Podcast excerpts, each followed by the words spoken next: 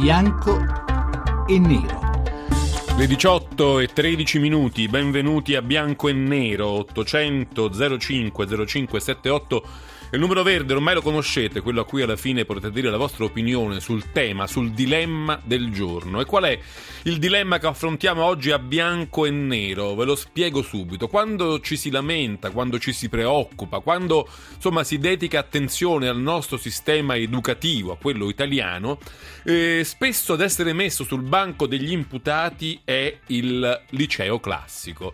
Siamo abituati a credere, o in molti sono abituati a credere, che molti dei mali, che molte delle storture, delle lacune, dei difetti, delle inadeguatezze del nostro sistema educativo sia dovuto proprio al liceo classico, alla sua storia, alla sua impostazione, alle materie che vi vengono insegnate, al punto che proprio il liceo classico è stato messo materialmente sul banco degli imputati qualche giorno fa al Teatro Carignano a Torino con accusa, difesa, pubblici ministeri, giudici e vi anticipo però che è stato assolto. Noi tenteremo un po' di ripercorrere questa discussione con due ospiti che sono molto lieto di avere questa sera a bianco e nero, che sono Luciano Canfora, ordinario di filologia greca e latina all'Università di Bari. Buonasera professor Canfora. Salute.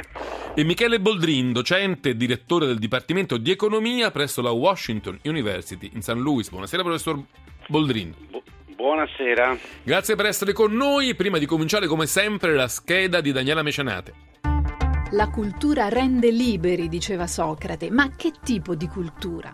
Quella classica che forma le menti col latino e con il greco antico o quella più tecnica e scientifica che va incontro alle richieste del mercato? In vista della prossima riforma della scuola, sul banco degli imputati ecco salire il liceo classico, fino a poco tempo fa la scuola con la S maiuscola, quella che sforna le menti pensanti e la classe dirigente di un paese. Proprio il liceo classico è accusato oggi da molti intellettuali di essere superato, di non essere al passo con le richieste del mercato, dove ben più importante sembra essere la capacità di usare un computer e parlare le lingue. Altri invece lo difendono a spada tratta, sostenendo che scervellandosi su una versione di greco si attivano gli stessi meccanismi deduttivi della matematica e che le materie umanistiche accrescono le capacità critiche, le capacità di problem solving, tanto preziose nel mondo del lavoro. Se andiamo a vedere i dati, ci accorgiamo che in Italia solo il 6% dei ragazzi scelgono il liceo classico, ormai superato nella percentuale da scientifico e linguistico. E questo trend al ribasso lo troviamo anche nelle lauree. Negli ultimi dieci anni sono dimezzate quelle nelle discipline classiche e ora l'Italia ha più laureati in discipline scientifiche degli Stati Uniti. All'estero invece la tendenza è opposta e raddoppiano proprio le lauree di tipo umanistico. Insomma, in Italia è la sconfitta della cultura classica. I numeri vincono sulle versioni di greco il liceo classico è da salvare o da rottamare, bianco o nero. Bianco o nero 800 05 05 78 ci diceva anche la scheda. Quest'anno il 6% degli studenti si iscritto, che si è iscritto alle scuole superiori ha scelto il classico. Vent'anni fa era il 12%. Allora vorrei cominciare col chiedere al professor Canfora, Luciano Canfora, se insomma eh, era troppo alta allora, cioè erano troppi il 12% vent'anni fa o sono troppo pochi il 6% oggi secondo lei? No, mm, mi pare una domanda particolarmente eh, utile eh, ai nostri figli. Cioè ci dobbiamo preoccupare di questo declino nelle, della no, scelta no, del classico oppure no? declino, non saprei. Invece mh, porrei una, prome- una, premessa. Bene, sì, sentiamo. Noi se amiamo per esempio la programmazione di tipo sovietico, no? nell'anno tale devono, dobbiamo sfornare 200 ingegneri, 500 geometri, 20 avvocati, che è un'ipotesi legittima, assolutamente legittima, non è andata benissimo, lì dove è stata sperimentata, però aveva molte frecce nell'arco e va bene.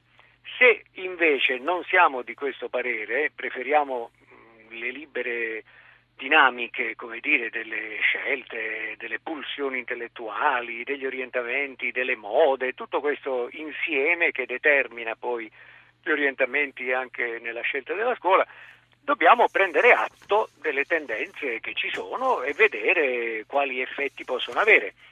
Mm, ho sempre pensato che non sia un obbligo imporre la licealità secondo il modello del liceo classico per andare avanti nella vita, per avere successo. Sarebbe stupido parlare in questi termini. I termini che mi interessano sono altri.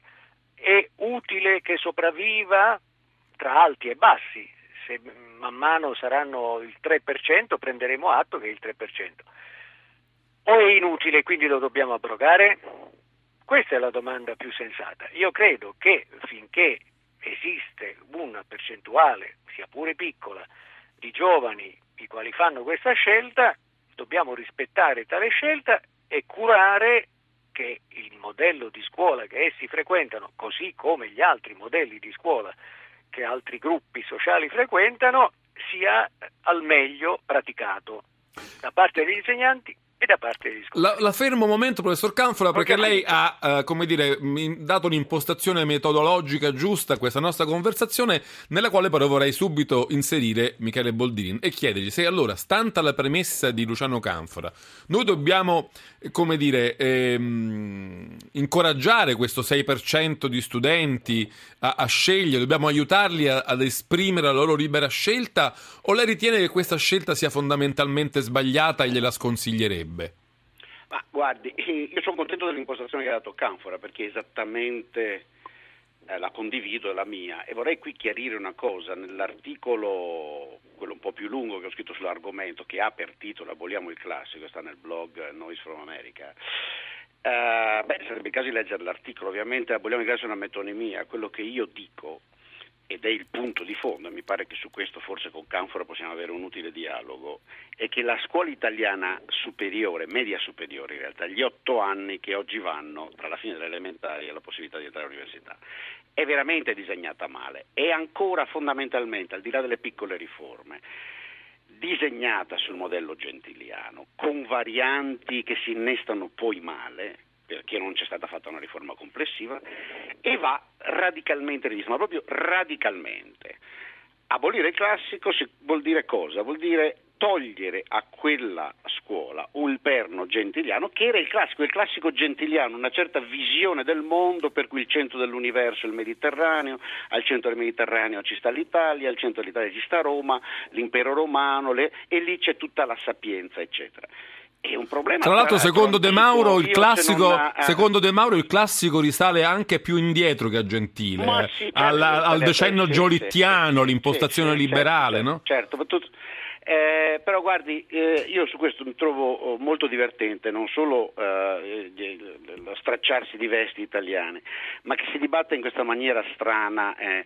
Il problema se lo poneva per chi ha qualche lettura, il buon Antonio Gramsci, l'unico pensatore serio di livello mondiale che la sinistra italiana abbia mai avuto, nei suoi quaderni del carcere si poneva il problema.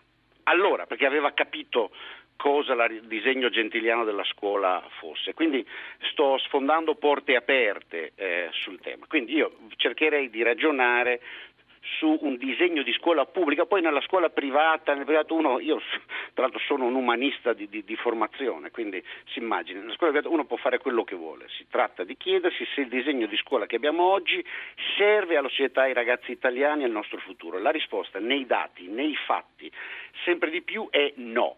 Ci sono svariate ragioni, una di queste, perché non bisogna cadere nel benaltrismo, una di queste è questo impianto in cui al centro c'è una certa cultura umanistica italiocentrica e anzi anticocentrica.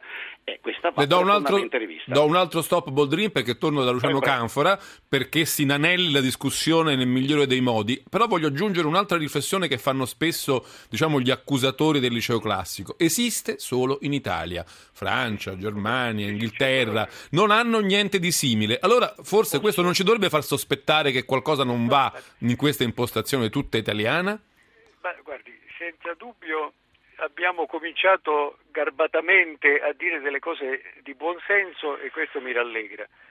Allora, direi innanzitutto per eliminare degli equivoci, non è esatto in realtà che il liceo cosiddetto classico impartisca un insegnamento così comico, mh, mm, italocentrico, passatista, eh, autocelebrativo, anzi, a mio modo di vedere, le nuove leve, e parlo di eh, persone che ormai hanno 40-50 anni, che stanno nella scuola e insegnano sono temperamenti anticlassici. Essi hanno capito finalmente che il mondo antico non è un modello monumentale, è un universo contraddittorio, drammatico, nel quale ci sono grandissime questioni aperte che noi ancora non abbiamo risolto, a cominciare da quella della schiavitù che è tornata alla grande nel mondo contemporaneo, alla questione della cittadinanza. Quindi non c'è cioè, niente di statico nella classicità. È politica ed è tutta drammatica. Naturalmente i vecchi insegnanti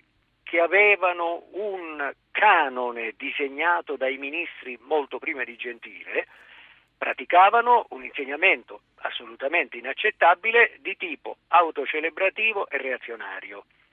Ma mi pare giusto ricordare, questo giusto in sintesi, anche se eh, rischio di rubare del tempo, ma vorrei completare questa No, abbiamo tutto il tempo necessario, non si preoccupi. Fino, grosso modo, fino al 1848, diciamo, la metà dell'Ottocento, eh, i luoghi dove si insegnava quello che noi chiamiamo materie classiche avevano vari nomi, no? in Francia si chiamavano école centrale, erano state create dalla rivoluzione francese, in Germania si chiamavano... Le grandi scuole, no? Le grandi no, no, no, no, non eh. c'entra niente, le grandi scuole, eh, attenzione, le grandi scuole sono, ENA, sono post-liceali. Post-liceali, no? certo. École centrale vuol dire ogni dipartimento della Francia ha una scuola formativa centrale nel senso che da tutta la provincia vanno lì, quello vuol dire in Germania si chiamavano ginnasio umanistico e si possono dare altri nomi.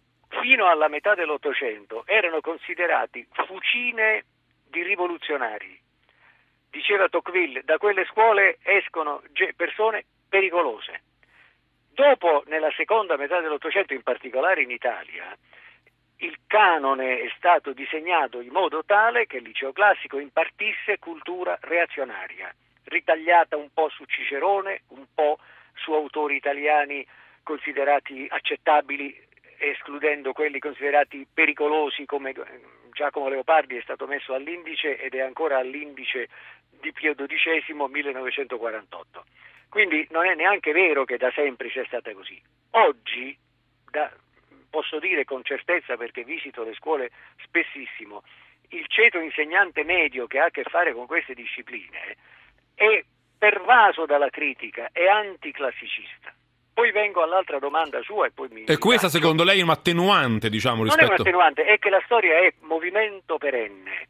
Studiare il mondo antico con testa moderna significa capire le domande lancinanti e modernissime che esso ci rivolge. Come diceva Mahler, no? la tradizione non è adorazione ovviamente, della cenere, ma è custodia del fuoco. Ovviamente non è l'intero sapere e per fortuna da 30 anni a questa parte nel liceo classico è entrato molto alto, compreso finalmente un ampliamento dello, delle discipline eh, matematiche e fisiche e anche per fortuna le lingue straniere. Professore, Ma qui la quello... devo fermare un momento, sente questa musica sotto, ci avverte so. l'arrivo del GR regionale, ma noi subito dopo ritorniamo, abbiamo eh, una seconda parte da dedicare a questo stesso argomento. Quindi adesso sentire il telegiornale? Eh, questo poi la richiameranno se vuole.